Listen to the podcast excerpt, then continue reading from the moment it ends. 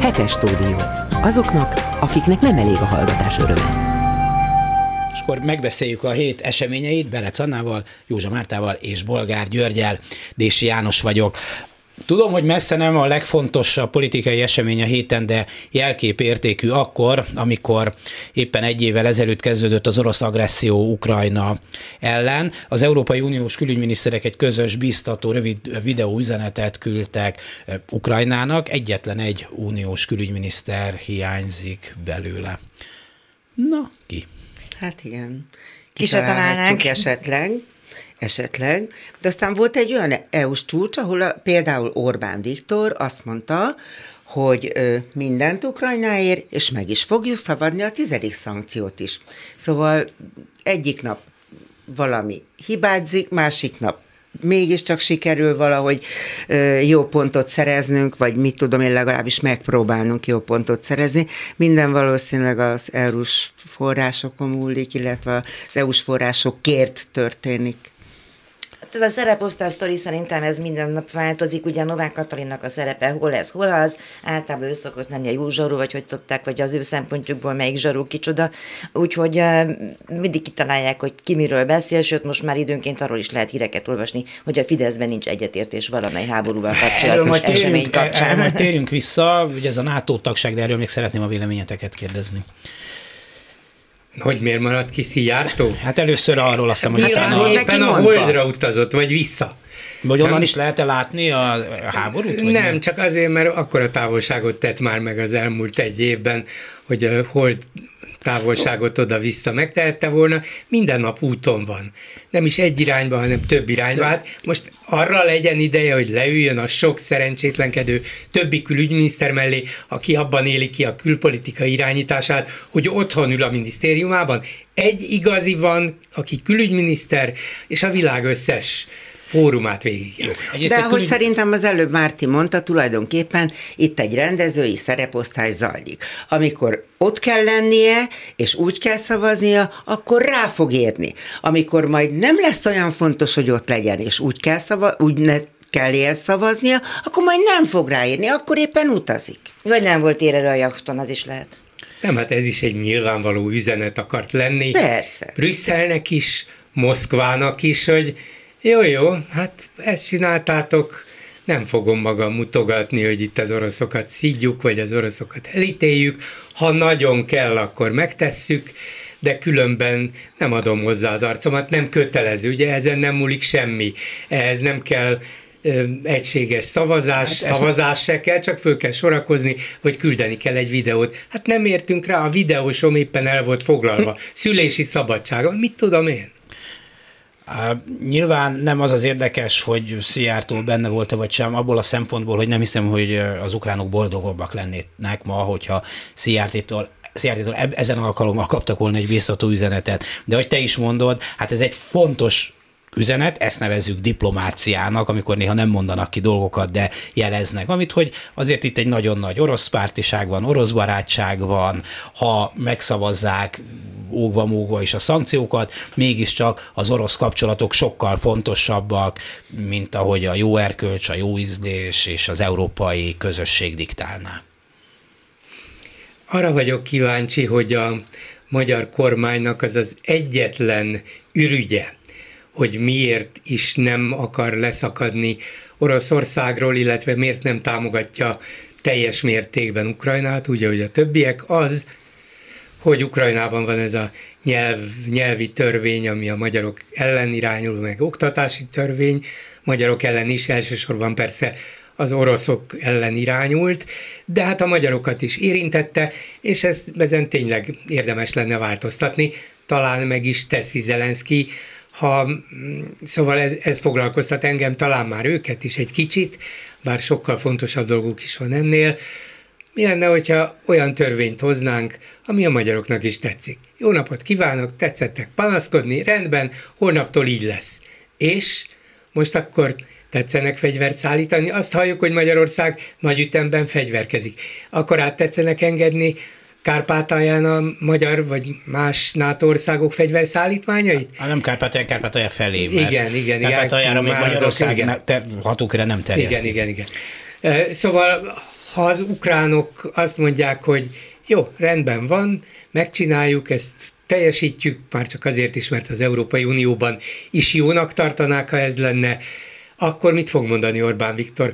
Jó, de nekünk ez se elég, vagy mi? Ja, hát az energia, ugye nem ezen múlik. Persze, egyáltalán, nem, egy ürügy. Hiszen ez az oroszoknak nem tetszene, és mi mindenképpen szeretnénk az oroszoknak tetsző dolgot csinálni.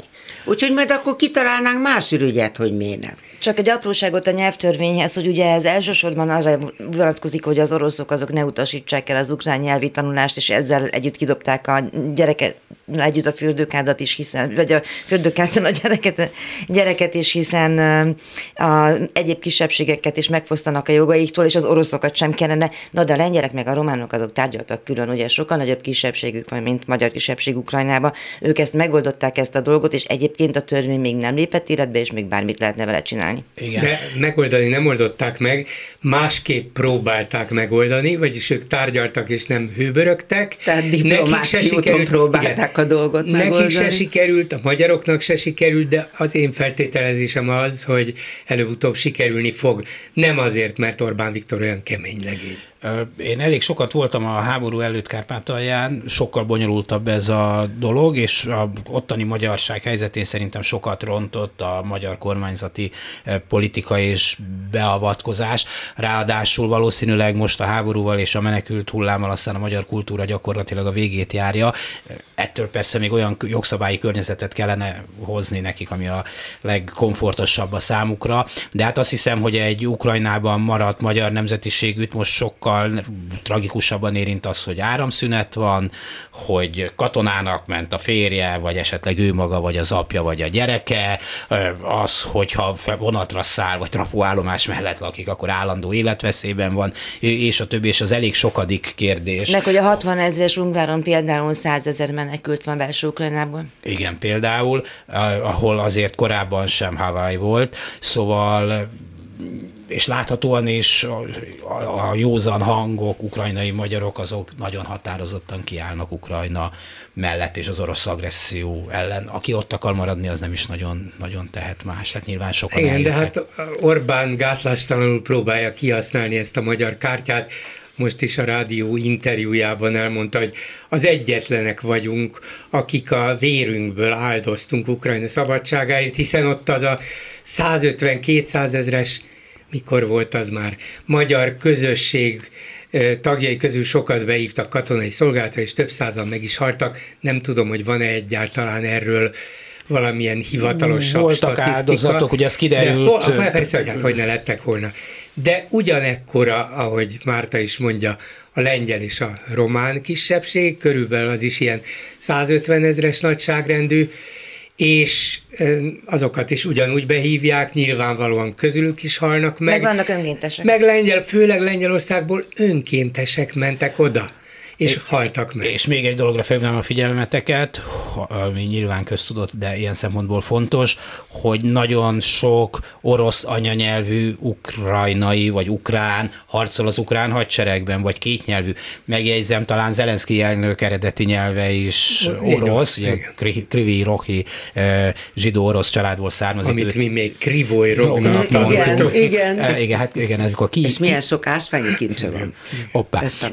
Szóval, hogy nagyon sok orosz nyelvű magát nem is ukránnak tartó, ukrajnai ukrán vesz részt ebben, szóval hogy a világ ennél jóval bonyolultabb. De ha már itt tartunk, pénteken jelent meg egy közvéleménykutatás, amit tudom, hogy korábbi, hogy például Romániában a románok többségének a véleménye az ukrán háborúval kapcsolatban a nyugati véleményekkel egyezik többé-kevésbé, kivéve a magyar kisebbségé, amelyik sokkal inkább ukrán ellenes, orosz barát, sokkal inkább az Orbán rezsim súlykolta propagandát visszhangozza. Ez megrázta egyébként az ottani társadalomkutatókat, hiszen a módszertanán a kutatásnak is változtatni kellett, mert eredetileg úgy gondolták, hogy regionális bontásban nézik meg, hogy Románia melyik részén hogyan viszonyulnak az emberek, másfelől pedig, hogy pártpreferenciák kérdésébe, de be kellett venni egy újabb kutatási csoportot, az erdélyi magyarokat, akik nem illettek bele egyikbe sem. És az nyilvánvaló azért van, mert gyakorlatilag semmi mást, vagy majdnem semmi mást egy-két kivételen kívül nem látsz, mint azt, amit a magyar propaganda sugároz, és ők nem nagyon nézik a román nyelvű televíziót, nem nagyon lejáratják a román nyelvű újságokat, hanem abból értesülnek, amiből itt mindenki a Duna TV, meg stb. Te ehhez jobban értesz, de nekem még az is eszembe jutott, hogy esetleg azért is különbözik ilyen markánsan az ottani magyarok véleménye ebben az ügyben a románokétól, mert ha a többségi románok úgy gondolják többségben, akkor mi kisebbségi magyarok Dafke. Az ellenkezőjeként. Igen, Dafke. Van egy nagyon hosszú történeti hagyománya, Stefano Bottoni egy egész disszertációt írt ebből arról, hogy az erdélyi magyaroknak milyen speciális viszonyuk volt a Szovjetunióhoz annak idején. Nagyon röviden filmolva annyi, hogy nagyobb garanciát láttak a saját etnikai megmaradásukra, az autonómiákat legalább papíron preferáló Szovjetuniótól, mint az ilyesmit egyáltalán nem preferáló román uralomtól. Tehát ők gyakorlatilag a román kommunista párt magyar szárnya az nagyon russzofil volt. És ez hat még máig? Valószínűleg igen, minden esetről inkább Bottonit kéne kérdezni, ezt kutatja. Jó, kérdezzük, bár éppen Olaszországban él, azt hiszem. De jön megy. De jön megy. És sokszor nyilatkozik a klubrádiónak is. Aki ad magára, az nyilatkozik a klubrádiónak. Biden elnök a háború majdnem egyéves évfordulóján egy meglepetés látogatásra elment Kijivbe. Egyébként figyeltem a beszédét, ő is mindig a Kijiv fordulatot használta, tehát az ukrános fordulatot. Persze, hát ahogy többen mondták, nem az számít, hogy, vagy hiába számít ez a gesztus, mert ez egy nagyon fontos gesztus, de igazán, ami hosszabb távon számít az, hogy a Nyugat vagy az Egyesült Államok szállít-e, és ha igen, milyen fegyvereket Ukrajnának.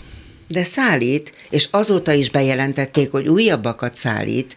Ez valóban, ez az egynapos látogatás, ez először is borzasztó veszélyes volt, nem véletlenül tartották ennyire titokban, de megtette, mert azt mondta, hogy ezzel én üzenek. Azt üzenem, hogy igenis, mellettetek állunk. Utána persze elmenekült gyorsan Lengyelországba. Elmenekült visszamenekült. Visszajött a vonatba, és 10 órát vonatozott visszafele. És nem páncélvonatba, hanem egy rendes vonatba. Szóval, de ezt az üzenetet elvitte. Személyesen elvitte. És azóta már be is jelentették, hogy újabb szállítmányokat fognak küldeni Ukrajnának. Borzasztó érdekes a média reprezentációja, ez a fajta diplomáciai reprezentációja az egész háborúnak az, hogy elmegy, hogy meglepetésszerűen megy el, de egyébként amikor Zelenszkij ment Brüsszelbe, akkor is, hogy párizsi meg egy amerikai úton keresztül érkezett. Angol úton keresztül érkezett, így van, Amerikában korábban járt, de az, hogy utólag kiderült, hogy szóltak az oroszoknak, hogy akkor ne rakétázzanak, de azért szóltak a szirénák Kijevbe, és ez kvázi beismerte a kijevi sajtó, hogy igazából ez azért volt, hogy érzékeltes se Biden-nel a hangulatát egy rostromlott városnak.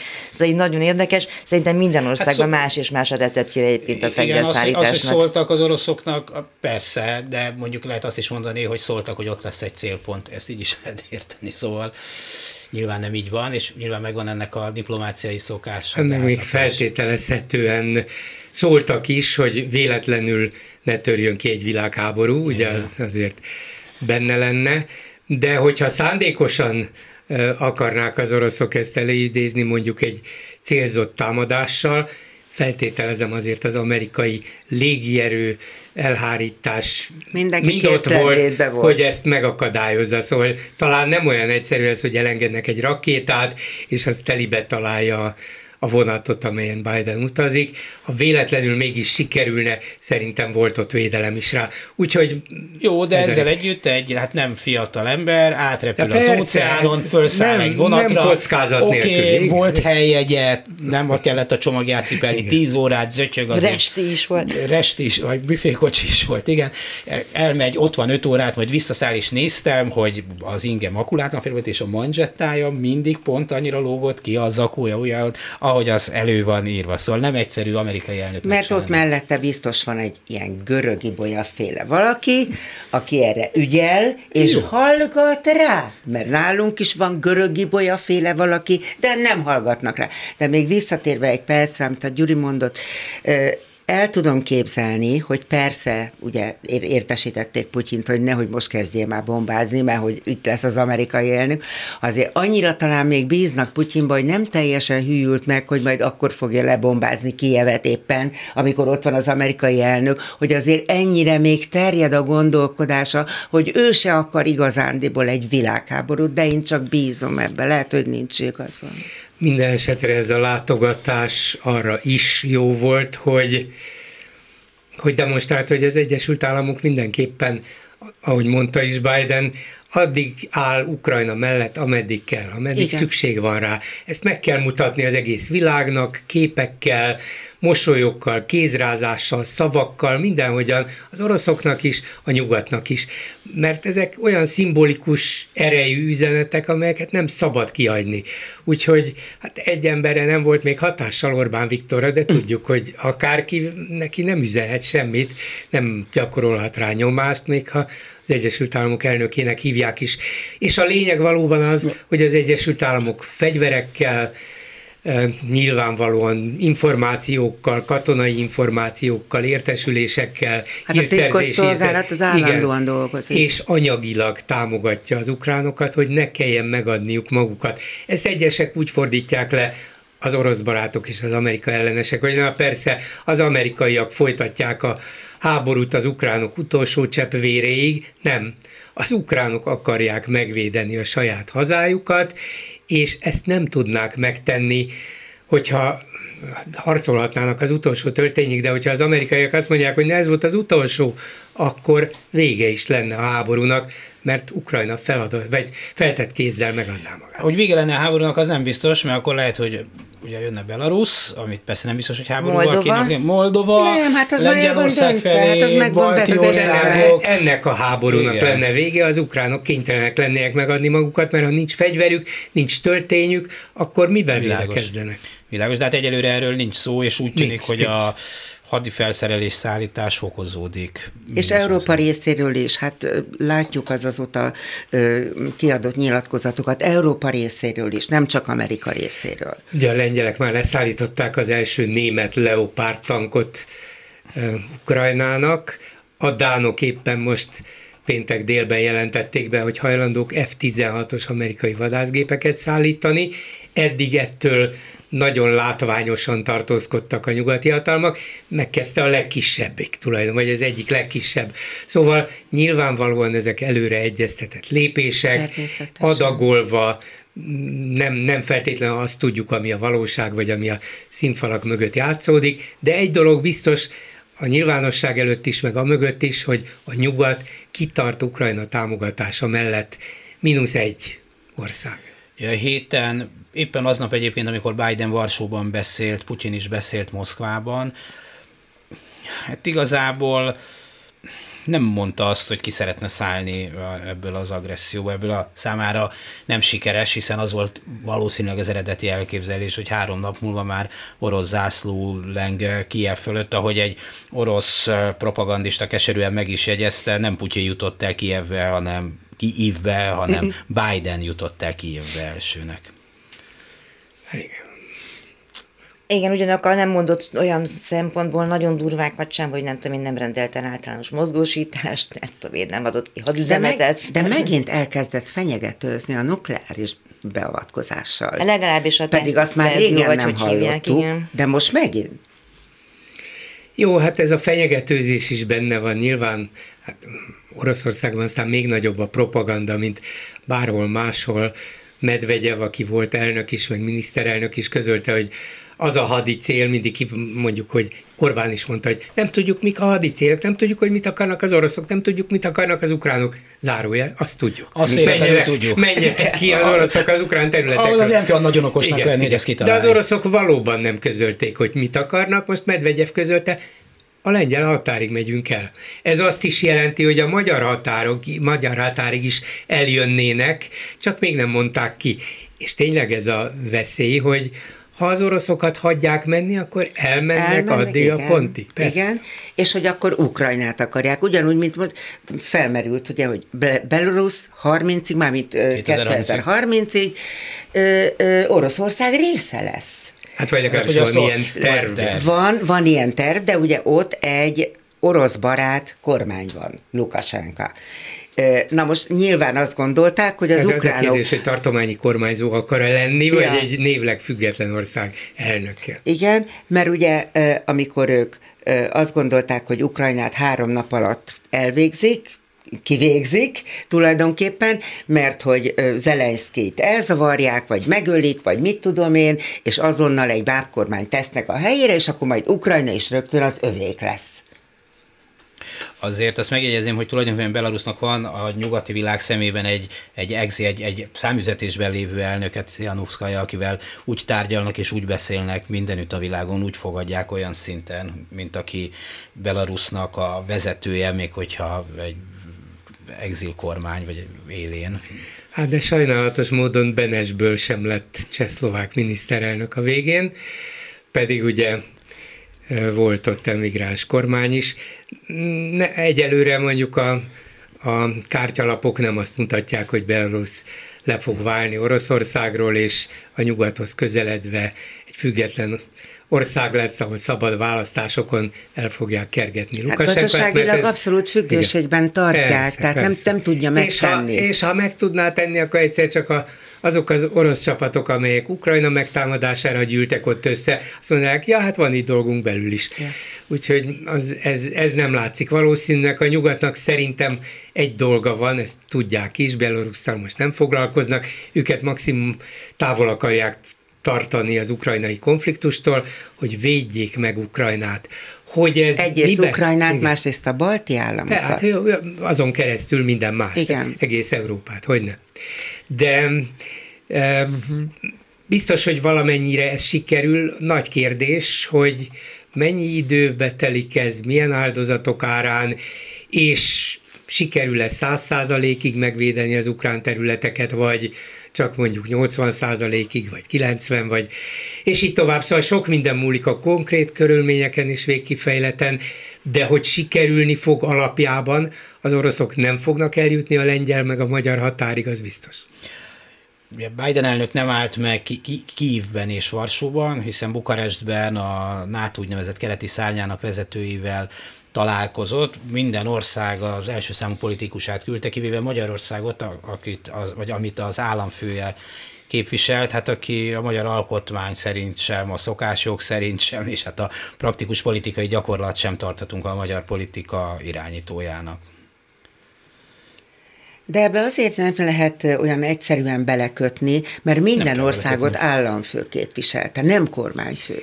-1, tegyük hozzá.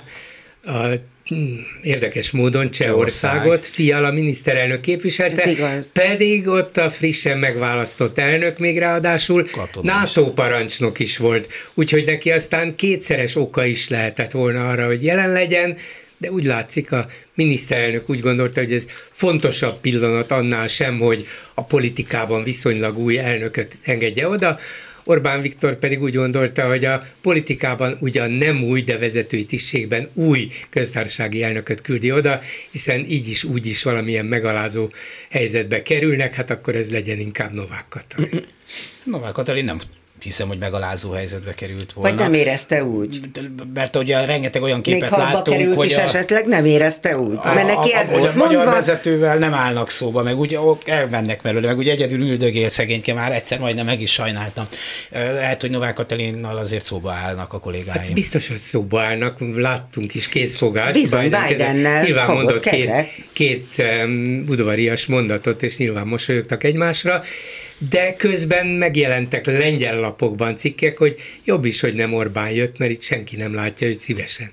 Úgyhogy nem csak Lengyelország, hanem az összes többi résztvevő ország gyakorlatilag biztos, hogy örült annak, hogy itt van ez a mosolygós, kedves fiatalasszony, hát vele nem kell úgy tennünk, hogy rögtön a szemére álljuk, hogy mit csinál Orbán, vele lehet talán másról is beszélni, vagy végighallgatja. Orbánnal ezt nem lehetett volna megcsinálni. Orbán nyilván nem hallgatja végig szó nélkül, és hogyha elkezdi mondani a magáét ott, akkor abból hatalmas ribillió lett volna.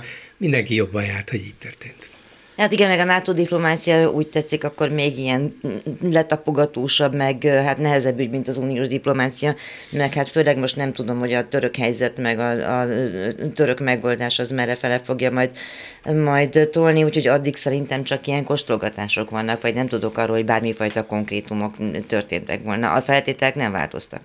NATO bővítés ügyét már szóba hoztátok, a közismerten nagyon renitens és sok önálló véleménnyel rendelkedő Fidesz frakció, amely folyamatosan megnehezíti a kormányzat munkáját, azt mondta, hogy lehet, hogy a miniszterelnök azt javasolja, hogy a két északi ország, Finnország és Svédország csatlakozását a NATO-hoz szavazza meg a magyar parlament, de hát ők ebben nem biztosak, és hát tudjuk, hogy milyen a demokrácia, a miniszterelnök szavazata is csak egyet számít, és hát ebben a két országban állítólag sértegették, vagy bántották, vagy kritizálták? Igen, többször kritizálták Magyarországot. Igaztalan hazugságok, valótlanságok. Mit mondtak? Azt, hogy diktatúra készül, meg hogy nincs jogállam. Még csak ezt sem mondták, nem voltak ennyire durvák. Csak finomabbak, a skandinávok finomabbak. Nincs jogállam.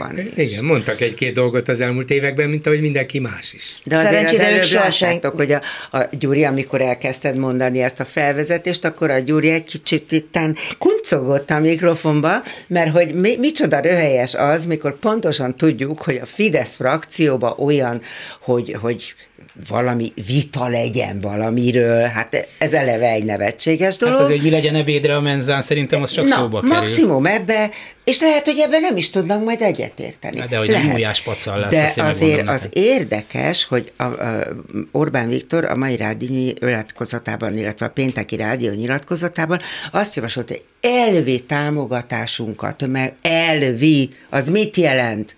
Hogy akkor gyakorlatban nem támogatjuk majd, amikor ratifikálni kell Finnország és Svédország NATO-ba való belépését? Mi az, hogy elvileg?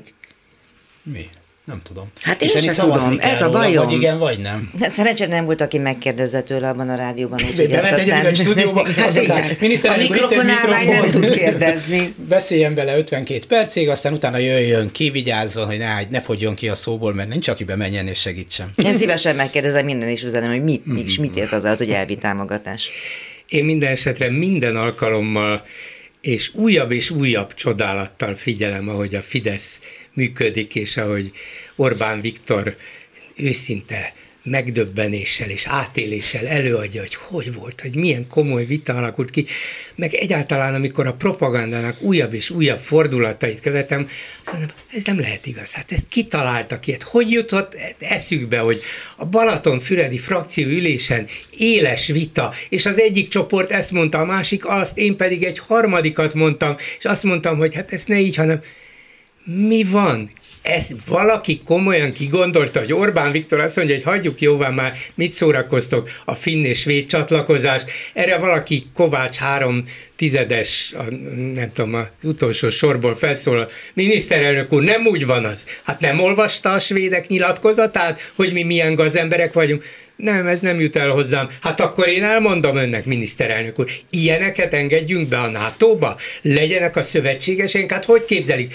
Tűnjenek el az Európai Unióból is. Nem vagyunk, nem akarjuk a svédek pénzét, ami az uniós támogatásokban benne van, jelentős mértékben. És a finnek pénzére sem tartunk igényt. És a finnek halszavúak is. És mi tűkök vagyunk, és már még hogy azzal büszkélkednek, hogy rokonok. Ugye? Milyen emberek ezek? Szóval kinek jut eszébe ez az őrület, hogy elkezdődik egy vita? Ez jó, nem? Ez egyszerűen. Egyébként a sajtóosztálynak jut eszébe. Nem, azt nem hiszem.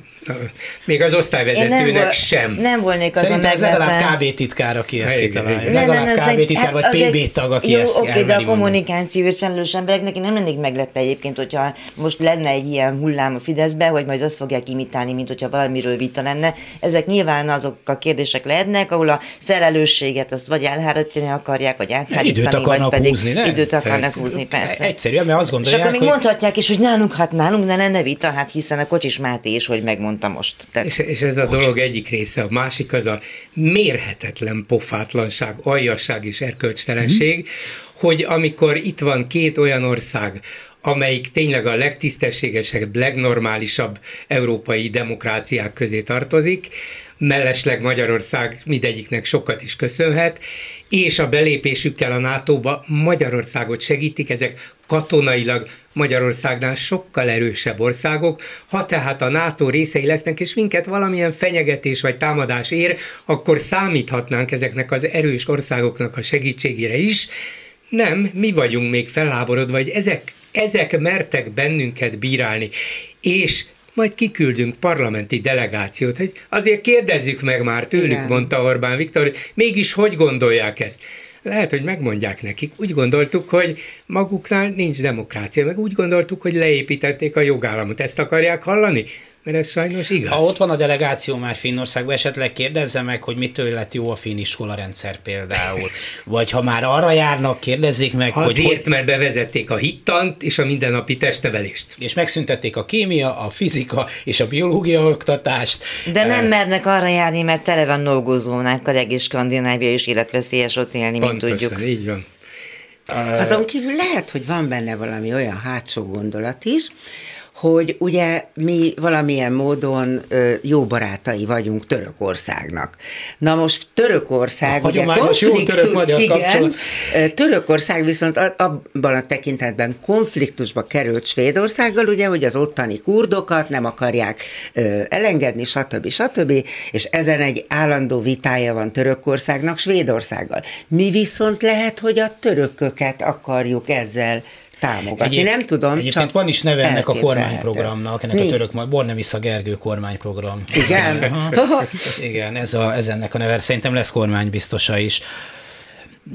Na jó. Mindenesetre Törökországnak nincs szüksége arra, hogy Orbán felsorakozzon melléje, mert a törökök elég fontos önálló szereplők ebben az egészben. A NATO-ban különösen. És geopolitikailag egy nagyon fontos szereplő. Ez egy rókafogta csuka helyzet még Amerikának is, mert erre a 81 néhány milliós Törökországra az iszlám világ részeként, de mégis Európa részeként, egyfajta közvetítő, mérséklő államként, bár egyre szélsőségesebb, mégiscsak szüksége meg van a negyedik legnagyobb NATO hadsereg. Hát persze. Tehát Törökországot nem lehet olyan könnyen elengedni, ezt Erdoğan is tudja, úgyhogy szórakozik. De azért, ha még nála szerzünk még egy jó pontot, igen, lehet, hogy akkor nekünk kapunk egy kis baklavát. Ja. Na, például. Völner Sádl ügy, nem is tudom, ezt jogilag tárgyalásnak nevezik-e, vagy előkészítő tárgyalásnak. Előkészítő. Majd most fog még kezdődni a tárgyalás. Mindenesetre elindult. Ugye jó néhányan már bűnösnek vallották magukat azok közül, a végrehajtók közül, akik pénzt adtak azért Sádlnak, hogy végrehajtók lehessenek. Ehhez képest persze Sádl azt mondta a bíróság előtt, hogy ő teljesen ártatlan, és nem is nagyon érti, hogy került ide, és mondjuk érdemben Völner Pál is hasonlóan nyilatkozott. Na ezért lesz majd nekik tárgyalás. Akik már bevallottak, azoknak felfüggesztett börtönbüntetésre, stb., és nekik már nem lesz tárgyalás. És nem is fog semmi kiderülni azokból az ügyekből, amelyekben ők érintettek, igen, voltak, mert hát ezt most már minek firtassuk. Hát annyiban kiderült szerintem, hogy akkor vehetjük úgy a vádiratban szereplő dolgokat, hogy azok valóságosak. Ennyi. Tehát azért elég sok minden kiderült, vagyis az, ha jól értem, kiderült, hogy ezek az emberek pénzt, méghozzá nagyon sok pénzt adtak Sádlnak azért, hogy megkapják a tisztségüket, pontosan, ahol pénzedhetnek be az adósság fizetésben elmaradott emberektől. Egyébként ezek szerint elég jó haszonkulccsal, hogyha ilyen 100 milliókat simán tovább lehetett belőle adni, és azért valószínűleg ők se csak abból éltek, hogy szombaton zárva tartottak. Ezelőtt 3 éve, hadd mondjak itt valamit, 3 évvel, emlékszem pontosan, de akkor volt az első lezárás a járvány idején, egy háttérbeszélgetést folytattam az induló műsorom kapcsán egyébként egy ügyvéddel, aki azt mondta, hogy nagyon figyeljek oda, mert a legveszélyesebb és a szociálisan hátrányos helyzetben levő rétegek számára a legveszélyesebb csoport most a végrehajtók csoportja, akik utaznak rájuk, és megpróbálják az utolsó javaikat is beszedni. Tehát nem csak arról van szó, hogy nagy összegekért lehajolnak, hanem az egész kis összegekért. Tehát mondjuk az, aki tartozik, mit tudom én, 30 000 forint villanyszámlával, annak igyekeznek hozzájutni a házához és minden, és ez már pletyka téma volt ügyvédek, ezzel foglalkozó ügyvédek között akkoriban 3 évvel ezelőtt is, és akkor honnan tudtuk, hogy ki ez a Sádl? Uh-huh.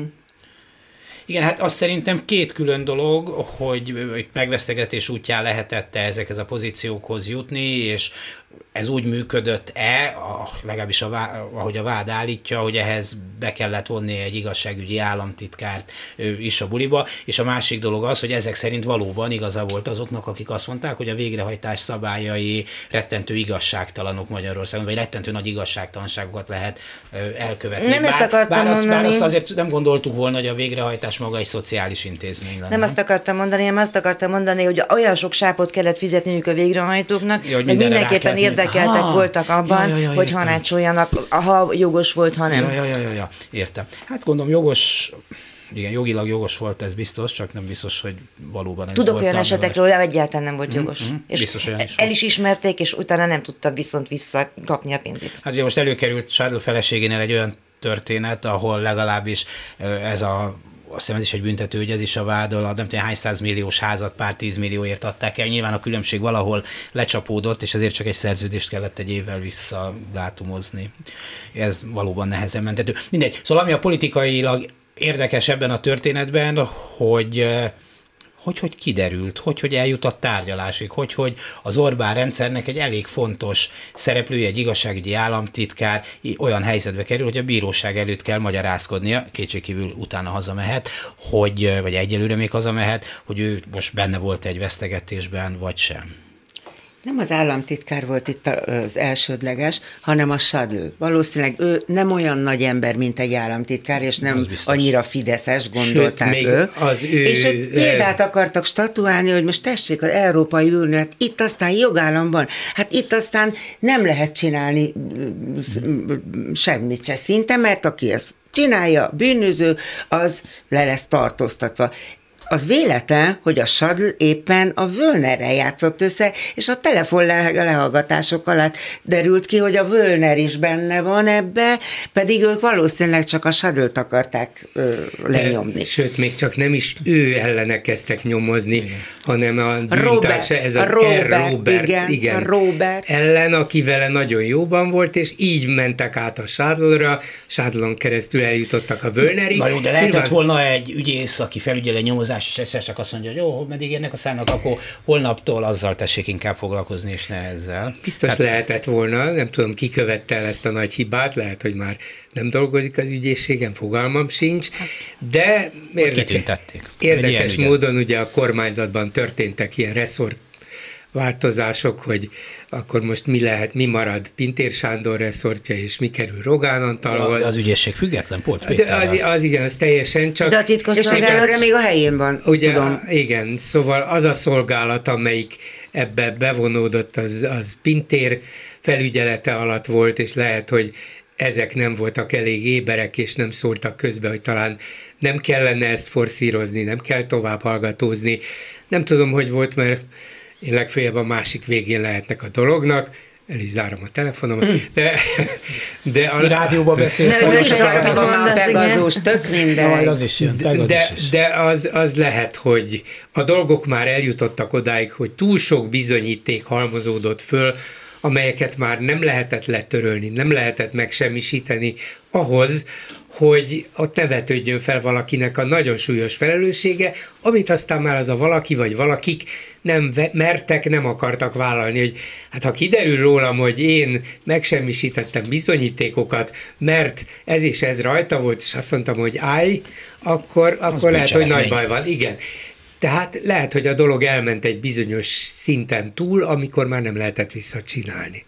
Nekem a legizgalmasabb egyébként az a rengeteg ezer kikerült irat és hangfelvétel, ami itt össze-vissza kolbászul a sajtóba, és minden napra jut néhány csemege. Szerintem ez önmagában nem olyan meglepő, ha emlékeztek a 2010 előtti időkre, akkor minden olyan ügy, amely az akkori kormányzatnak, a mai ellenzék maradékának kellemetlen volt, az olyan sebességgel került az akkori fideszes sajtóhoz, hogy szerintem szinte valós időben kapták meg a vallomásokat, amiknek egy nagyon jó része, vagy egy része legalábbis a bírósági tárgyaláson egyébként nem nem állta meg a helyét. Kicsa kiderült, hogy nem volt igaz, hogy legalábbis az ítélt ügyként nem állta meg a valóságot. Tehát egy pillanat alatt kikerült minden. Szerintem volt olyan, hogy egyből le se írta a gépírónő. De az elmúlt 13 évben nem. Hát igen, ez az egy furcsaság is. Egyébként talán Völner Pál vagy az ő védője ezt nehezményezte is, hogy egyébként tényleg furcsa, hogy kerül neki. Mert az, hogy még a leíratok, de hogy a hangszalagok is, amiket, vagy nem is hangszalagok ezek ma már, szóval a hangfelvételek,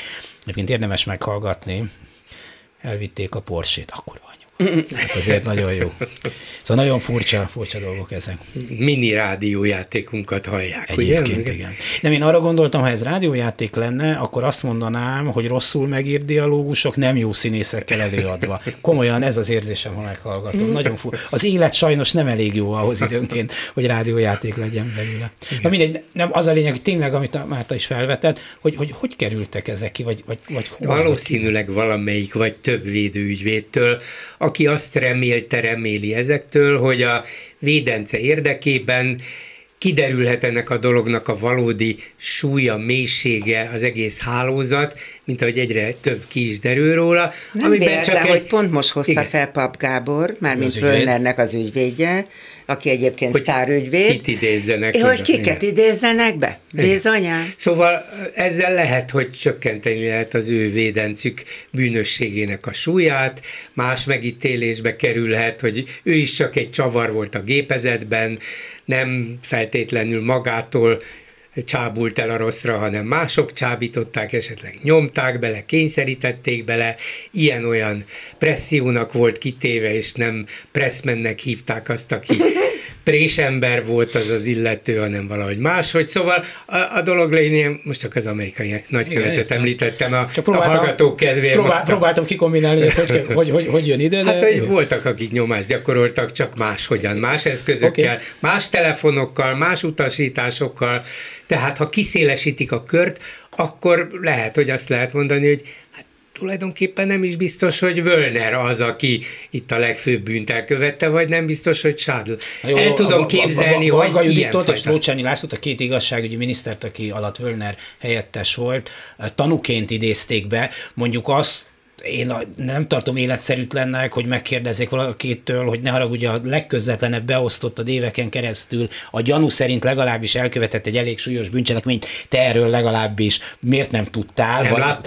Nem érezted, az arcán nem izzadt, amikor vele, szóval legalább megkérdezni, az a minimum az lett volna. Hát megkérdezni, vagy miért nem, vagy szóval, hogy fel tudnék tenni kérdéseket. Nyilván az ember rögtön elkezd kombinálni, hogy ez egy üzenete esetleg, hiszen Völner az egyik lehallgatott és nyilvánosságra került szövegben azt mondja, hogy hát tudnék, ha én egyszer kinyitom a számat, ha én egyszer elkezdek beszélni, itt egy-két embernek még nem tudom, ilyesmit mond, meginogna a széke, igen, hogy ez egy célzása, hogy most már ne kenjetek ránk több dolgot, mert előbb csak tanulnak idézzük be, aztán ott ki tudja, mit kérdeznek tőle, vagy pedig azért megvan nekik mondva, hogyha itt nagyon másokra akarjátok kérni a dolgotok, ez nem 8 év lesz, hanem 12. Vagy pedig annyira szét akarják szálazni, és annyi mindent akarnak még bevonni, hogy eltartson 30 évig, vagy nem is tudom, szerintetek ez hány évig fog tartani? Hát, ha 30 évig nem is. Hallottam egy ügyvédtől, hogy 8-10 évig is eltarthat. 10 év. És egyébként de az ki volt viszont Völner Pál szabadlábon így van, még tehát szép, hogy nem ismerte el a bíróséget. És nyilván a Sádl is kijön előbb-utóbb előzetesben. Hát 3 év az előzetes, vagy 4 most már, de meg lehet hosszabbítani. Igen, 40-re? Hát 40-re talán nem, de bicskéig. Jó, szóval ki volt az, aki engedélyezte Völner lehallgatását? Ugye ez előkerült most a társadalom, nem a Völnert hallgatták le. Sádlt hallgatták igaz, le. Igen, és kiengedélyezte Sádl lehallgatását. Igen, aki a Roberttel beszélt, és onnan mentek tovább. Most nektek még egy kérdést, nem fogjuk tudni rá a választ, de ugye azt tudjuk, és ez összefügg a következő kérdéssel, amit föltennék nektek, a Pegazus ügyvizsgáló bizottsága, Európai Vizsgáló Bizottsága itt volt Magyarországon. Azt tudjuk, hogy Völner Pál volt az, aki az engedélyhez kötött lehallgatásokat engedélyezte Varga Judit igazságügyi miniszter helyett, bár ejtegesre teljesen szabályos, az igazságügyi minisztériumban. Tehát ugye egy titkos szolgálati szempontból nagyon fontos feladatot hajtott végre. Azt gondolná az ember, annélkül, hogy különösebben én ezt a világot ismerném, hogy azért ő valamiféle titkosszolgálati védelem alatt áll, hiszen ez egy ilyen tisztséggel együtt jár. Nem, tehát még csak nem is azért, hogy valami bűnös dolgot feltételezünk róla, hanem hogy ne keveredjen egy olyan ügybe, hogy megzsarolhatják, hogy elkotyog eset, mit tudom én, nem tudom. Hogy nem szólt neki valaki, hogy Völner úr, telefon, ha-ha-ha. Nem hiszem, hogy titkosszolgálati védelem alatt nyilván C-típusú átvilágításon át kell esnie, rendszeresen megnézik, hogy nincs-e valami zsarolhatósága, de hogy őt kvázi állandóan figyelnék és figyelmeztetnék, nem hiszem. Vannak bírók is, akik engedélyezhetnek ilyen lehallgatásokat, nem hiszem, hogy ők kapnak ilyen védelmet. Nem, ő nem tartozott azokhoz, és különben is. Most komolyan gondoljuk, hogy Völner Pálon múlt az, hogy valakinek a lehallgatását engedélyezi? Igen. Formálisan. Valaki fogta a kezét, hogy itt írd alá, nem? Neki nem szakmai szempontból kellett azt ellenőrizni, ezt nem is feltételezhetjük, de mégiscsak valami civil kontrollt kellett, hogy jelentsen, amit lehet, hogy jelent. De ez egy formális kontroll volt. Hát ha formális kontroll, akkor az baj. Már eleve nyilván az, hogy az igazságügyminiszterre van bízva, ez is vitatható, és nem bírákra. Lehet, hogy ők is formálisan végzik, mert azt mondják a titkosszolgálatok, hogy itt van, ezek a bizonyítékaink, és ezért meg ezért kell valakit lehallgatni, itt tessék aláírni. De ha valaki ért hozzá, meg hivatásszerűen... De az bíró írja alá, igen, nem? Igen, amikor ilyen jellegű. Igen. De hát az igazságügyminiszter is megteheti, tehát két út van, és hát feltehetően az esetek 90%-ában azt mondják, jó, hát látom, igen, az ügy súlyos, veszélyes, ez és ez már összegyűlt ezek ellen, hát legyen. De mondjuk tisztességesen ez úgy működne, nem tudom, hogy működik, hogy megkérdezzük, azért meg kellene kérdezni, hogy ez tényleg fontos, ez hiányzik hozzá, miért nem lehet ezt másképpen, miért kell ehhez az eszközhöz folyamodnunk, ha például egy újságíró, több újságíró, ügyvéd, gazdasági vezető, stb. Kerül bele valahogy szegről végről egy-egy ügybe. Miért kell őket lehallgatnunk, hogyha valaki más esetleg az ország biztonságára fenyegető, esetleg valamilyen terrorista cselekményben érintett lehet? Ezekről a Pegazus ügyben érintett magyar kvázi áldozatokról az derült ki, hogy egyik sem csinált olyasmit, ami miatt őt igazságszolgáltatás elé kellett volna vinni. Hát miközben a Pegazus eredetileg is természetesen bevallotta, hogy eladta, igen, Magyarország megvásárolta, kifejezetten arra a célra, hogy bűnözőket, terroristákat figyeljenek nem lehet meg tudni. Az oké, hogy nem úgy van, hogy rögtön tudjuk, hogy az a terrorista, nem előbb megfigyeljük, és akkor majd eldől terrorista, vagy sem. Van egy ilyen logikája dolognak. De most Völner Pál volt például az, nem tudom, hogy a Pegazust engedélyezték, vagy ki engedélyezte, ha engedélyezte aki. De Völner Pál volt az, aki engedélyezte, hogy megfigyeljék ezzel a Pegazussal azt a fotóriporter kollégát, aki a NER lovagok gazda, nem is, hogy mondják, Dolce Vitájáról csinált képeket. Ő engedélyezte, hogy annak a sajtóbirodalom tulajdonosnak a lehallgatását, akinek a médiája nem szolgálja az Orbán rendszert. Annak az ügyvédnek, aki az ügyvédi kamara egyik vezetője, ügyvédet lehallgatni, a köztársasági elnök közvetlen testőrét, akivel többen a köztársasági elnököt hallgatták le. Hát valaki ezt tényleg engedélyezte, most lehet, hogy azt nem tudom, hogy ki volt az, de ezt lehet, hogy meg kéne kérdezni, hogy hello, haver, biztos, hogy az jó volt. Sok kérdés lett volna, amit az ügyben eljáró ügyészeknek, rendőröknek föl kellett volna tenniük, például Varga Juditnak, hogy ezt egyáltalán meg se kísérelték. Megkísérelte most ez az Európai Parlamenti Vizsgálóbizottság. Ebben az ügynek a nyomozásában a Varga Judit maga jelentette büszkén, hogy őt nem is keresték, tehát nem tett tanúvallomást. Hogy ezt nem tették meg, és lehet, hogy nem biztos, hogy így lesz, majd a bíróság lesz kénytelen megkérdezni, meg kikérdezni őt. Ez szerintem olyan mértékű mulasztás, amire magyarázat nincs, illetve van csak hát... Én egy dologtól tartok, hogyha valóban a bíróság úgy dönt, mert ugye ezt a bíróságot kell eldönteni, hogy valóban tanúként behívjuk-e Varga Juditot, vagy Trócsányi Lászlót, hogy ez már meg fogja ütni azt a szintet, amikor a bíróságra valamilyen nyomást próbálnak gyakorolni, hogy na gyerekek, azért itt már álljunk meg. Szóval, hogy nem tudom elképzelni, hogy ebben az országban Varga Judit illetve Trócsányi László olyan helyzetbe kerüljön, hogy Orbán Viktor engedélyezze a bíróságnak, hogy oda hívja. A bíróságnak őket. Nem Orbán Viktor ad még egyelőre engedélyt. Én úgy látom, hogy ez a bíró, aki tárgyalja most az ügyet, elég határozottan kézben tartja. Aztán majd legközelebb meg nem ő fogja tárgyalni. Hát lehet, hogy aztán hirtelen valami súlyos náthar lesz rajta. De nem hiszem, azok. Szóval tényleg van egy pont, amikor már nagyon nehéz felé. Szerintem bízunk abba, hogy a bíróság, a nyilvános eljárás, az, hogy nagyon sok ügyvéd van, sok érdekelt van, azért az afelé tolja a bíróságot, ha más szándék is lenne benne egyesekbe ott, hogy a valósághoz minél közelebb. Ez a bírónő jó nevű és jó hírnevű. Igen. Sok fontos ügyben tehát nagyon alapos munkát végzett. Fidesz által odaszalajtott ügyvéd, vagy bírónak adták ezt az ügyet. Igen, mert amíg úgy látszott, hogy a Sádlnél és a Völnernél maximum megáll, addig jó ez a bírónő. Én attól tartok, hogy majd amikor egy kicsit tovább kerül az ügy, akkor azért már... a bíró kötve van a vádirathoz, amelyet pedig a Fóly Péter féle ügyészség csinálja. Tehát ő nem vizsgálhat olyan ügyeket, bár vissza lehet adni nyomozásra, meg pótnyomozásra. Tehát lehet, hogy eljut odáig a bírónő, hogy azt mondja, hogy Tóni, Barbara, Ádám, nézzük csak, mi van ebből a vádiratban, sehol. Hát akkor kérem a kollégákat, hogy egy pótnyomozás keretében esetleg Tóni, Barbara, Ádám és a 35 éves koncesszió ügye mi lehet, nézzék meg. Ezt vagy megteszi, vagy nem. Azt se tudom, hogy szakmailag ez indokolta, vagy sem, mert csak ilyen nagyon publicisztikai módon ismerem az ügyen. Úgy emlékszem, hogy a cigánygyilkosságok ügyében az a nagy visszhangot keltett, nagyon hosszú ideig tartó elsőfokú tárgyalás, amiben a bíró sokszor elég feltűnően vagy különösen néha váratlanul viselkedett, de az végül is azért volt sikeres első fokon, mert a bíró ki is mondva többször pótolta a nyomozási hiányosságokat. Tehát azt mondta, hogy micsoda jegyzőkönyv volt ez, vagy micsoda nyomozati anyag volt ez, hogy lehetett ezt így ide rakni elém, és kvázi a bírósági tárgyalás alatt derültek ki olyan plusz dolgok, amelyekkel össze tudott állni ez az ügy érvényes ítéletét. Van erről egy kitűnő film, egykori kollégánk Hajdú Eszter készítette. Igen. Érdemes még most is visszanézni. Köszönöm. De hát ott nem voltak érintettek nagy kutyák, csak ennyit. Hát... Igen, de most a módszerre mondja. Igen, hát ha ott lehetett, nem, biztos, hogy nem ugyanazok a lehetőségek, de... Más, de igen, az elvi lehetősége... Biztos van aktív és van passzív bírói viselkedési módszer.